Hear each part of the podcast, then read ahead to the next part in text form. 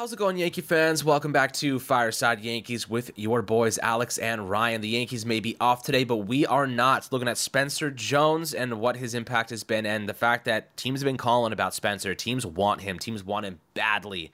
And general manager Brian Cashman is saying, no can do.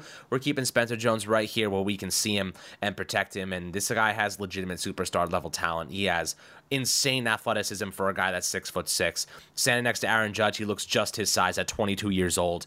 This guy has ridiculous tools. We're going to break it down for you. We've talked about Spencer Jones many times. We've been on the Spencer Jones trail for over a year now, and we're really happy that he's starting to turn some heads and starting to show why we were so excited about his hit tool, so excited about his defensive upside over the last year, even more. And this is exciting to see that he's finally kind of reaching or even sniffing the potential we knew he had. He's obviously taken some big steps forward in terms of reducing his whiff rates, chase rates. Um, he's seeing pitches really well. Had you know, he struck out yesterday one time, but it was a really bad call. Um, you know, some some pitches that really were not strikes that were called against him. The umpiring has been suspect throughout spring training, but usually, you know, just like anybody else working through their progressions, the umpires have to get used to it again too. So we'll see those inconsistencies. But uh, Ryan, you know, how you doing today, my friend? What are your thoughts on the early returns from Spencer Jones in spring training, and why you think Brian Cashman's saying to other teams there's no way to retrade in this young guy? Uh, yeah, so as you alluded to, you know, Spencer Jones, I think the, the thing that's impressed me the most so far is he has still yet to swing and miss. And that's something that, I mean, I expect to see a lot of swings and misses from him because that's his game, right? That's something that, you know, he struggled with in his major, in his minor league career, excuse me, and in his professional career. Um, but yeah, no, I've been impressed by the fact that he's just gone out there and had really, really, really good at bats game in and game out. And, you know, I'm not sitting here and saying that spring training is why I value him very much. That's not why. Uh, the reason I value him the way I do is because I think he's an extremely talented player who has, you know, every skill you need to become a star in this league. Uh, again, you know, you look at some of the best players in baseball, and I know that some people don't like to hear this, but the best, the very best, not just good players, but the guys who are year in and year out MVP candidates, anchors of a franchise, they have remarkable power tools. Ronald Acuna Jr., uh, you know, Mookie Betts may not have crazy raw power, but his game power is excellent. You know, Freddie Freeman, again, that might, be, might not be a guy who hits 50 home runs a year, but he's going to hit a lot of home runs and slug a pretty high clip because he hits a, a ton of doubles.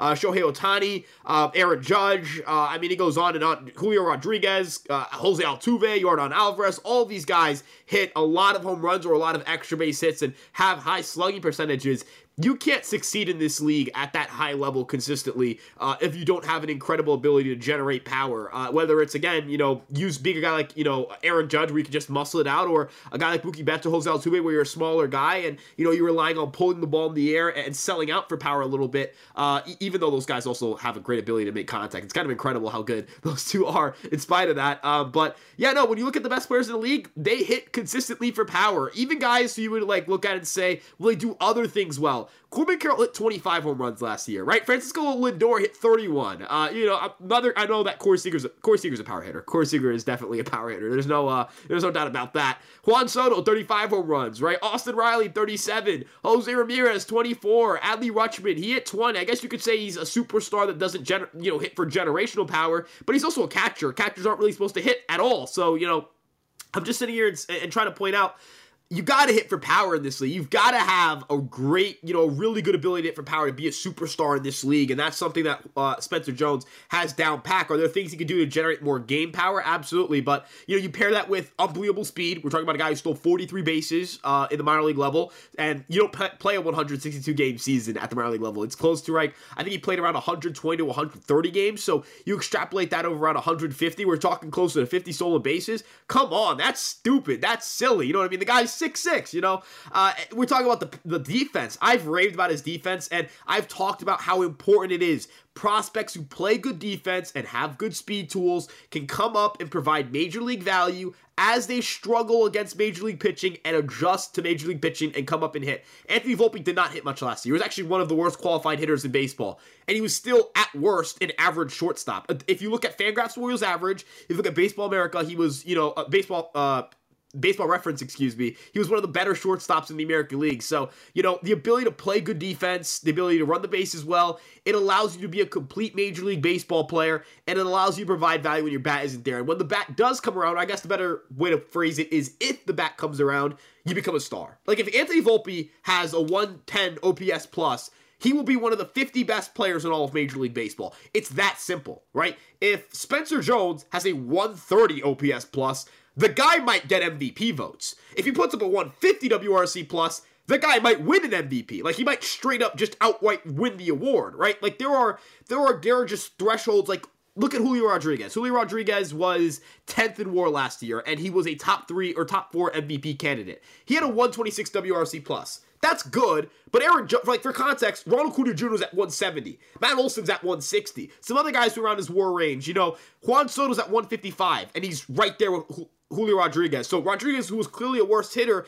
is up there with some of the best players in the league. Francisco Lindor, I think, is the best example of this. Francisco Lindor, since debuting, is third in Fangraphs WAR, and he's not one of the three best hitters in baseball. Not one of the five, six, seven, eight, nine, ten, eleven, twelve. 10, 11, 12. Like, list goes on and on. He's probably like one of the 30 best hitters in baseball. So Spencer Jones' ability to play great defense, it's going to help his value a ton, Alex. And I think that's a huge reason why the Yankees are like, no, we're not trading this guy because the chance he's at least a serviceable Major League Baseball player is pretty high. I mean, I think the chance of him being a serviceable player are, like you said, astronomically high. Um, him being, and look, listen, we're talking about rentals that, you know, other teams are trying to trade. We're talking about Corbin Burnes on one year. We're talking, I mean, even Dylan Cease is two years, and he's not Corbin Burnes, guys. Like, Dylan Cease is not Corbin Burnes. You're taking a risk with Dylan Cease. His stuff fell off significantly last season. You're hoping he bounces back. Similar concept to hoping anyone bounces back um, off a down year. And the truth is this: like, if you want to trade a rent, uh, you know, Spencer Jones plus some, it's not just, by the way, it's not just Spencer Jones. A lot of these teams want. It's Jones plus some for rentals I get it. Like, you know, you want to make a, a, run at a World Series now, but the Yankees need insurance policies in case Juan Soto and, and, Alex Verdugo walk in free agency next year. If Juan Soto signs with another team, if Verdugo signs with another team, the, the Yankees are going to transition to Spencer Jones, Jasson, Dominguez as primary outfielders in 2025 alongside Aaron Judge. That is their insurance policy. You don't compromise your insurance policy for rental renting uh, a pitcher. You know, if the Yankees and, and Ryan, like this is the argument I'll make. If the Yankees don't win a World Series this year, and Juan Soto walks in free agency, you this is what you do. You go and say, well, we kept Spencer Jones and Jasson Dominguez. Those are our two primary outfielders now. You have Spencer in center, you have Dominguez in left field, Judge in right field. And you want to know what how much money you have to go spend and go and get Corbin Burnes? Go sign Corbin Burnes. You have three phenomenal um, outfielders. I mean, again, two of them will have going into the rookie season, so we don't exactly know what they're going to produce, but we know their hit tools and their skill sets are, are, are extensive. And then you have Judge to help them kind of usher in that new wave of youth. I still think they're going to bring back Soto long term, um, and Judge will end up maybe transitioning to left field, and uh, Spencer will play center. But you know, with that being said, you you don't move guys like that. Um, you know, just off a whim, just off of a hope and a prayer that you're going to win a World Series. Winning a World Series is already improbable, right? Adding a pitcher right now, not knowing if they're going to be healthy when that when the time comes, the postseason comes around, and giving away Spencer Jones, who could be that good, I think it's dumb. I think it's stupid. I think most people would agree that that is the wrong decision to make, and the Yankees made the right one. They kept their star. They kept the guy um, that is looking really good in spring training. They kept the guy that has the upside to be the lefty Aaron Judge. Many have dubbed him over the last couple of months. So, you know, I'm happy to see the Yankees are sticking to their guns, not trading away prospects prospects just because, just because they're trying to run the risk because Cashman feels like there's pressure. You know, we, we've put a lot of pressure on Cashman to make these big deals. Go get Soto, make a run for Yamamoto. And the truth is, he's tried. He got Soto, he almost got Yamamoto you know, don't take the unnecessary risks here. Don't compromise your future. Don't do what isn't necessary uh, for long term success. The Yankees have to think long term as well as 2024. This team right now is capable of winning a championship without Corbin Burnes, without some of these guys. I'm still a big proponent of waiting until the summer trade deadline and acquiring a pitcher because, look, the Yankees seemingly don't want to spend that much money because they're already over that last luxury tax threshold. They have to pay 110% tax on whoever they sign. Um, to me, it sounds like they're they'd rather trade for somebody than um, acquire someone via the free agent market unless it's a really good deal, really good compromise. So, you know, at this point, Ryan, what do you think happens in terms of? I don't think Jones is, is going. Dominguez either are you also in the same boat as I am that the Yankees will probably end up waiting until the deadline, seeing what their pitching situation looks like, seeing if Will Warren ends up panning out um, and helping making an impact in a positive way this upcoming season, waiting until the deadline in late July, and then making the move then for a healthy pitcher, not taking the risk and gamble now um, in, via trade and sending away Spencer Jones in the process? Yeah, so, you know, I just want to make it very clear, uh, you know, Dylan Cease, for example, is is probably the like that's the guy that the Yankees have been linked to, right? Like I know Shane Bieber is out there, but I feel like there hasn't been a lot of smoke there. And look, I'm not saying Brian Cashman doesn't work in mysterious ways. You know, Alex Verdugo kind of came out of nowhere, but there was at least like, oh, you know, Gleyber Torres and Alex Verdugo. That was a trade that was discussed, and you know the Yankees shot that down. They weren't going to do that. Um, or like you know, Clarke Schmidt Alex Verdugo was a deal that, that was discussed. We haven't heard smoke to that regard with Bieber, so I'm not going to throw him in the, oh, it's going to happen out of nowhere, guys. It's going to happen like this. Just, you know, keep your eyes peeled. Um, maybe it's like the Donaldson deal where that kind of happened out of nowhere, but, um, you know, look at the Dylan Cease situation. That's probably the guy. Um, if the Yankees trade for somebody, that's the guy they probably have the highest percentage chance of matching up with. Um, and, and, the White Sox want uh, Spencer Jones. Dylan Cease put up a 4.58 ERA last year. He had a 106 ERA minus. It means he was 6% worse than the league average starting pitcher or league average pitcher at preventing runs. Clarke Schmidt, for example, is at 111. So Clarke Schmidt was 11% worse at preventing runs last year. Um, and again, we talked about, you know, the guy took a step back, that being Dylan Cease. Lost a tick on his fastball, lost an inch of ride on the four seamer. Um, you know, strikeout rate goes down by 3%. Um, hard hit rates go up by 10%. Uh, you know, quality of contact metrics universally go, this guy got worse at preventing damage contact. I'm not trading Spencer Jones for that. I'm sorry. Like, I'm, I'm just not. Like, as you mentioned, too, it's not like, okay, Spencer Jones for Dylan Cease, one for one. Do you make that swap? It's Dylan, it's Spencer Jones, Chase Hampton, and, and you know, other guys. Like, I'm not making that deal. I'm not. And I'm not going to blame Brian Cashman for not making that deal. As you mentioned, we don't know what he is right now. At the deadline, you know, at the deadline, let's say Dylan Cease, middle, uh, in the middle of the season where he's got a 2.20 ERA like he did in 2022, and it's like, all right, you know, Spencer Jones and another prospect for Dylan Cease. Teams leading the AL East is the best Yankee team we've seen in years. They clearly just need another starter. Okay, we have another conversation, right? Now it's like, all right, you know, this might be the thing that puts us over the edge. This might be the player that in a postseason series sets us apart. You know, the offense is clicking. Soto and Judge are, you know, they're basically battling for the MVP. Gerrit Cole's another Cy Young caliber year. Uh, you know, Rodon bounce back. Situation like that. I know that people don't want to hear this, but you gotta you've gotta save your bullets. You've got bullets, right? Like Spencer Jones, you can't just make another one, right? Like I know the Yankees kind of replaced guys like Ken Waldichuk, uh, Luis Medina, um, you know, Hayden Wesneski.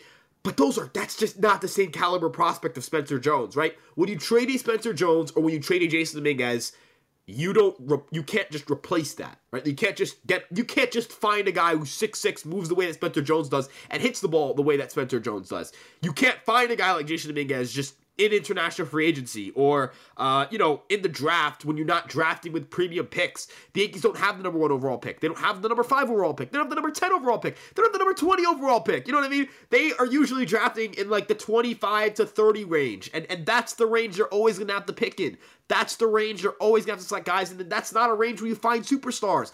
That's a range where you find, you know, quality major leaguers. The fact that the Yankees have drafted Wells, Volpe, Jones in the in their last uh, few first rounds is pretty impressive because Volpe's a qual is, is at least a solid major leaguer. Wells will probably be a solid major leaguer. You imagine Jones will be at least a solid center fielder. You know, that's three, let's say they're everyday major league players, not superstars, not even all stars that's more than you usually get from that spot in the draft. Like, I, I, think people have this warped perception of comparing the Major League Baseball draft to like the NBA the NFL. In the NFL, yeah, the 25th overall pick, you need to get an everyday start at the minimum, right?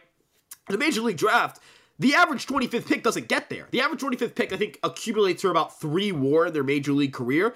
Just think about that, Alex. Three career war. I'm pretty sure Tyler Wade has more war than that. You know what I mean? Like the average, you know, the average pick at that slot is is is Tyler Wade. That's that's basically what we're saying. Uh, you know, I I don't want to make it seem like Spencer Jones is this guarantee to be a star, and you know the Yankees would be making the worst mistake ever. And there's no way they could justify a trade or whatever it may be. Um, but I'm more so just I think the point we're trying to hammering here, hammer home here is that you can't just simplify it to the Yankees are choosing to not get better. The Yankees are choosing to make a decision based off of the information they have right now. And basically, information Dylan Cease is a guy with a 4.58 ERA.